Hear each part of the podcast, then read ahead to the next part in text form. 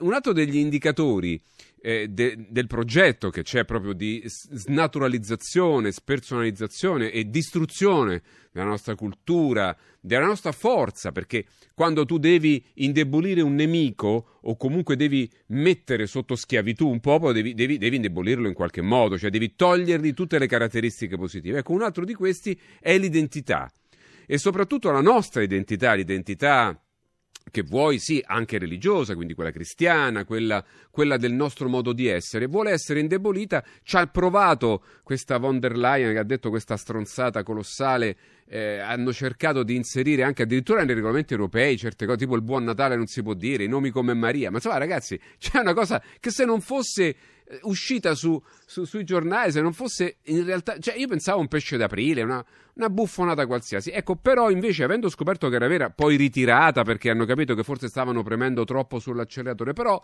hanno provato, quindi significa che Leviatano è attivo, sta lavorando. Ecco, anche questa storia di togliere identità, tu Diego oggi hai scritto un post, molto, ieri anzi un post molto interessante su questo, e cioè che togliere l'identità eh, agli altri, ai popoli, significa togliere anche il piacere forse della vita, del confronto, dell'incontrarsi. Vuoi darci un pensiero su questo e poi sentiamo Alessandro sull'argomento e chiudiamo? Prego. Con, con, piacere, caro Fabio. Io scrissi anche un libro che ho qua che si chiama Difendere sì. chi siamo, le ragioni dell'identità italiana. Sì. Eh, la tesi che porto avanti in questo libro è in sintesi che il turbocapitalismo finanziario oggi odia le identità e le culture e produce quella che io chiamo la disidentificazione, cioè la destrutturazione di tutte le identità. Lo fa con un duplice teorema interconnesso. Primo, chi ha un'identità è violento ed è pericoloso per gli altri. Punto secondo, per produrre una società pacificata e multiculturale bisogna che rinunziamo alla nostra identità, appunto a dire buon Natale, per aprirci all'identità altrui e lo chiamano inclusività. Ora, l'erramento di questo pensiero è evidente. Chi ha un'identità non è affatto un nemico delle altre, perché questa è una patologia, si cioè, chiama xenofobia. Che pericolo c'è avere un'identità? Anzi, è una bellezza. Anzi, la mia tesi che ho sviluppato nel libro è che Solo chi ha un'identità forte può rispettare e dialogare le altre, stante il fatto che l'identità esiste sempre mediante la differenza. Differenza e identità sono una coppia dialettica, l'identità è relazionale. Ho una mia identità perché non è la tua e con la tua posso dialogare meglio comprendendo la tua e anche la mia mediante il dialogo. Quindi, come dire, varie volte mi è capitato che amici islamici mi salutassero, mi dicessero buone feste nel, nella loro formula e non sì. mi sono affatto sentito turbato, impaurito. E quando io dico a loro buon Natale, loro sono contenti proprio ma certo, ma è da, da, è da una vita. Cioè, vero... Diego, è da una vita che accade questo. Sembra, cioè, solo adesso stanno uscendo fuori queste cose che non sono mai esistite. Io posso dirtelo perché ho girato il mondo mia mamma che è stato un funzionario diplomatico quindi eh, anche, anche, in Marocco piuttosto che cioè in tutti i paesi. E c'è sempre stata grande, grande unione cioè anche il piacere di scoprire, di scoprire altre identità di confrontarsi. Cioè ma perché io devo viaggiare in un altro posto se non devo andare a scoprire qualcosa di diverso da quello che io già ho qui. Cioè, anche le identità delle persone, confrontare le tradizioni. Ma quanto è bello! Io questo non riesco a capirlo. Eh, Alessandro, ma ci spieghi cosa accade nel cervello della gente? Diego ha ragione, cioè dice: Ma se non c'è identità. Allora, questo, non... principio, questo principio di omologazione sostenuto da questa elite globalista che impugna il pianeta in questo momento, purtroppo. Sì che si nutre di turbocapitalismo e di distruzione dei popoli, delle nazioni, delle sovranità e dell'identità. Sì. È una questione che tra l'altro partiamo, avete parlato del problema della religione, è molto importante il tema della religione, le religioni sono state uno strumento fortissimo di identità.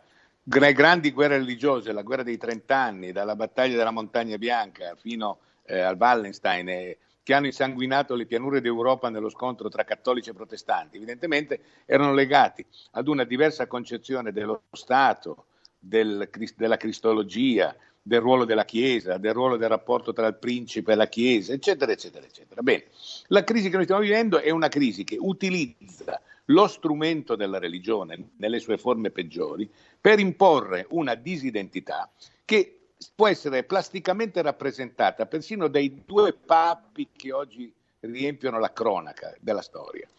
Eh, Francesco, alias Cardinal Jorge Bergoglio da Buenos Aires, che di fronte a questo obbrobrio dell'Unione Europea, anziché affacciarsi dal balconato di San Pietro e gridare Viva Maria, è stato zitto come un sorcio.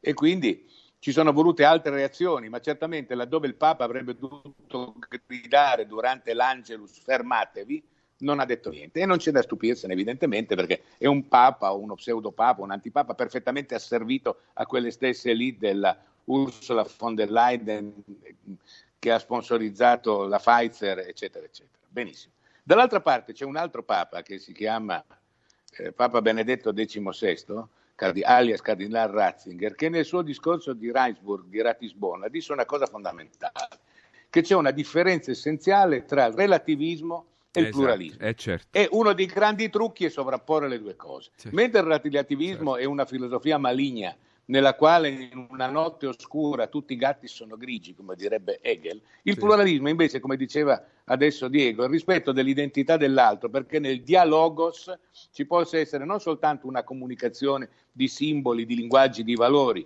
che uniscono e rafforzano, che dividono e ibridano, che mm. fanno evolvere la storia della civiltà. E quindi il pluralismo è vivere nel rispetto dell'altro, non per opprimerlo, non per sopprimerlo, non per colonizzarlo, ma semmai per dialogare con esso. Il relativismo invece, dovendo azzerare tutto nell'entropia di un brodo primordiale, mellifluo, dolciastro e velenoso, crea una situazione nelle quali non si può più pronunciare un valore, non si può più dire una parola, non si può neanche usare una lingua, non si può neanche proporre un modello né di vita, né di famiglia, né di sessualità, né di religione, né di economia. Perché ci deve essere un solo Satana pensante, che è quella del lead dominante, che semmai deve avere un pensiero unico, che prima si cerca di imporre con il mercato e il mercatismo, poi si cerca di imporre con il mainstream e il controllo del, della comunicazione. Poi si cerca di imporre con il potere repressivo di un'economia alla cinese e alla fine si dovrà imporre con un microchip, cioè con qualcosa che consenta di controllare i nostri cervelli per evitare, non dico ogni pluralismo, ogni identità, ma persino ogni soggettività, perché di soggettività libera e cosciente ed evoluta ce ne deve essere una sola, quello di chi manovra la macchina. E allora evidentemente questo è quello che ci vogliono proporre. E per resistere a questo noi dobbiamo costruire una consapevolezza e una crescita della coscienza e dell'autocoscienza di cui effettivamente si vedono i segni. Io credo che tra i loro errori, tra le loro dell'elite globalista repressiva e distopica che ci sta controllando adesso attraverso la medicina e poi Dio sa attraverso quali meccanismi, l'ecologia o chissà quale altro inferno, per imporre un pensiero unico, nella quale comunque ci deve essere uno che comanda su tutti, non potevano immaginare che si sarebbe accelerato in così breve tempo un salto quantico, come lo chiamo io, di coscienza in un numero elevato di persone, che potrebbe rappresentare per loro un pericolo. Come dice il libro dell'Apocalisse, abbiamo aperto, hanno aperto una porta che più nessuno può chiudere. È per questo che la loro repressione dovrà diventare più feroce. Perché se fossimo in tre ad avere capito queste cose, basterebbe sopprimere noi tre. Ma siccome l'hanno capito in tre, o forse 30, o forse 300 milioni di persone, allora la partita si farà molto più dura e quindi dovranno ricorrere non più agli strumenti di una dolce melliflua persuasione filantropica, politically correct e eh, relativista, ma dovranno ricorrere, purtroppo io temo, a ben altri feroci strumenti di vecchia data, più simili a quelli della guerra dei trent'anni di religioni che a quelli, come dire, sì. di Greta Thunberg. Sì. Beh, io da questi nostri dialoghi eh, ho, ho, ho, ho estratto due cose importanti. La prima è che non abbiamo eh, tempo per, per, per, per, approfondire e quindi dobbiamo prendercene un po' di più. Quindi dalla prossima settimana ci prenderemo più tempo perché dobbiamo chiudere adesso e, e, e quindi però ci sono cose che sono rimaste in piedi e parlare con voi è talmente piacevole che, uh, che ci prenderemo un po' più di tempo per dare più spazio.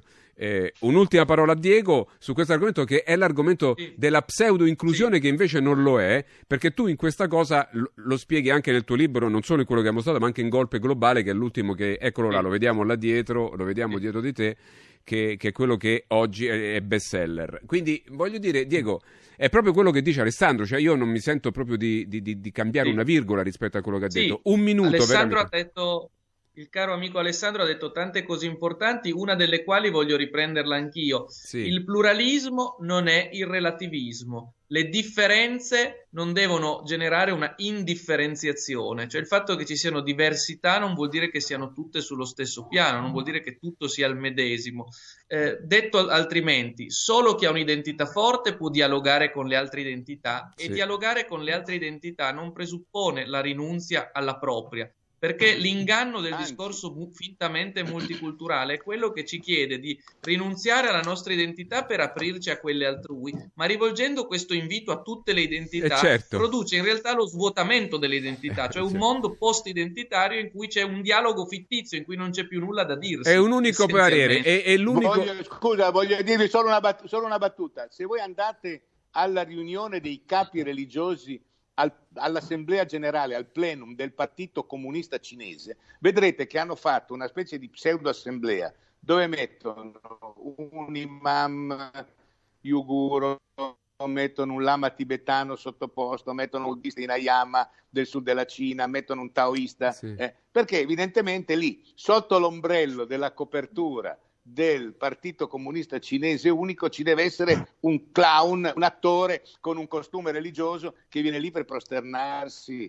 come dire, all'imperatore. Eh, questo non avveniva neanche ai tempi dell'impero romano, quando i martiri cristiani si facevano uccidere per non genocchiarsi alla stata, non riconoscevano la divinità dell'imperatore. Ma mentre nell'artificio dell'impero, questo tutt'al più poteva essere, perché neanche i romani credevano alla divinità dell'imperatore, mentre invece i cinesi credono alla bontà di Xi Jinping. Quindi è veramente l'applicazione politica di quello che stiamo dicendo del modello cinese e anche i capi delle banche alla Rothschild, alla Rockefeller e Soros hanno capito che il modello da imporre è quello cinese, perché funziona. In cui possiamo avere un papa, due papi, tre papi, un pastore protestante, un po' ortodosso, purché facciano i clown al plenum del Partito Comunista Cinese governato dalla grande banca mm. finanziaria mm. internazionale. Questo Dico, io non so se, se possibilmente sì. rinforzato so se, da... se, se, dicevo, non so se il modello sia quello cinese Dico sicuramente che il luogo di propulsione è Washington e non Pechino di tutto ciò che sta avvenendo. Sicuramente. Cioè, geopolitico, Washington, il vero, Washington il vero cuore malato del il mondo della esatto. finanza. Sì, sì, sì. Siamo in chiusura allora, Beh, eh? siamo guardate, in saluti. Staremo ancora ore, però lo faremo la prossima settimana Grazie e ci prendiamo più tempo. Grazie a tutti e due. Beruzzi, Grazie. a Diego Fusato.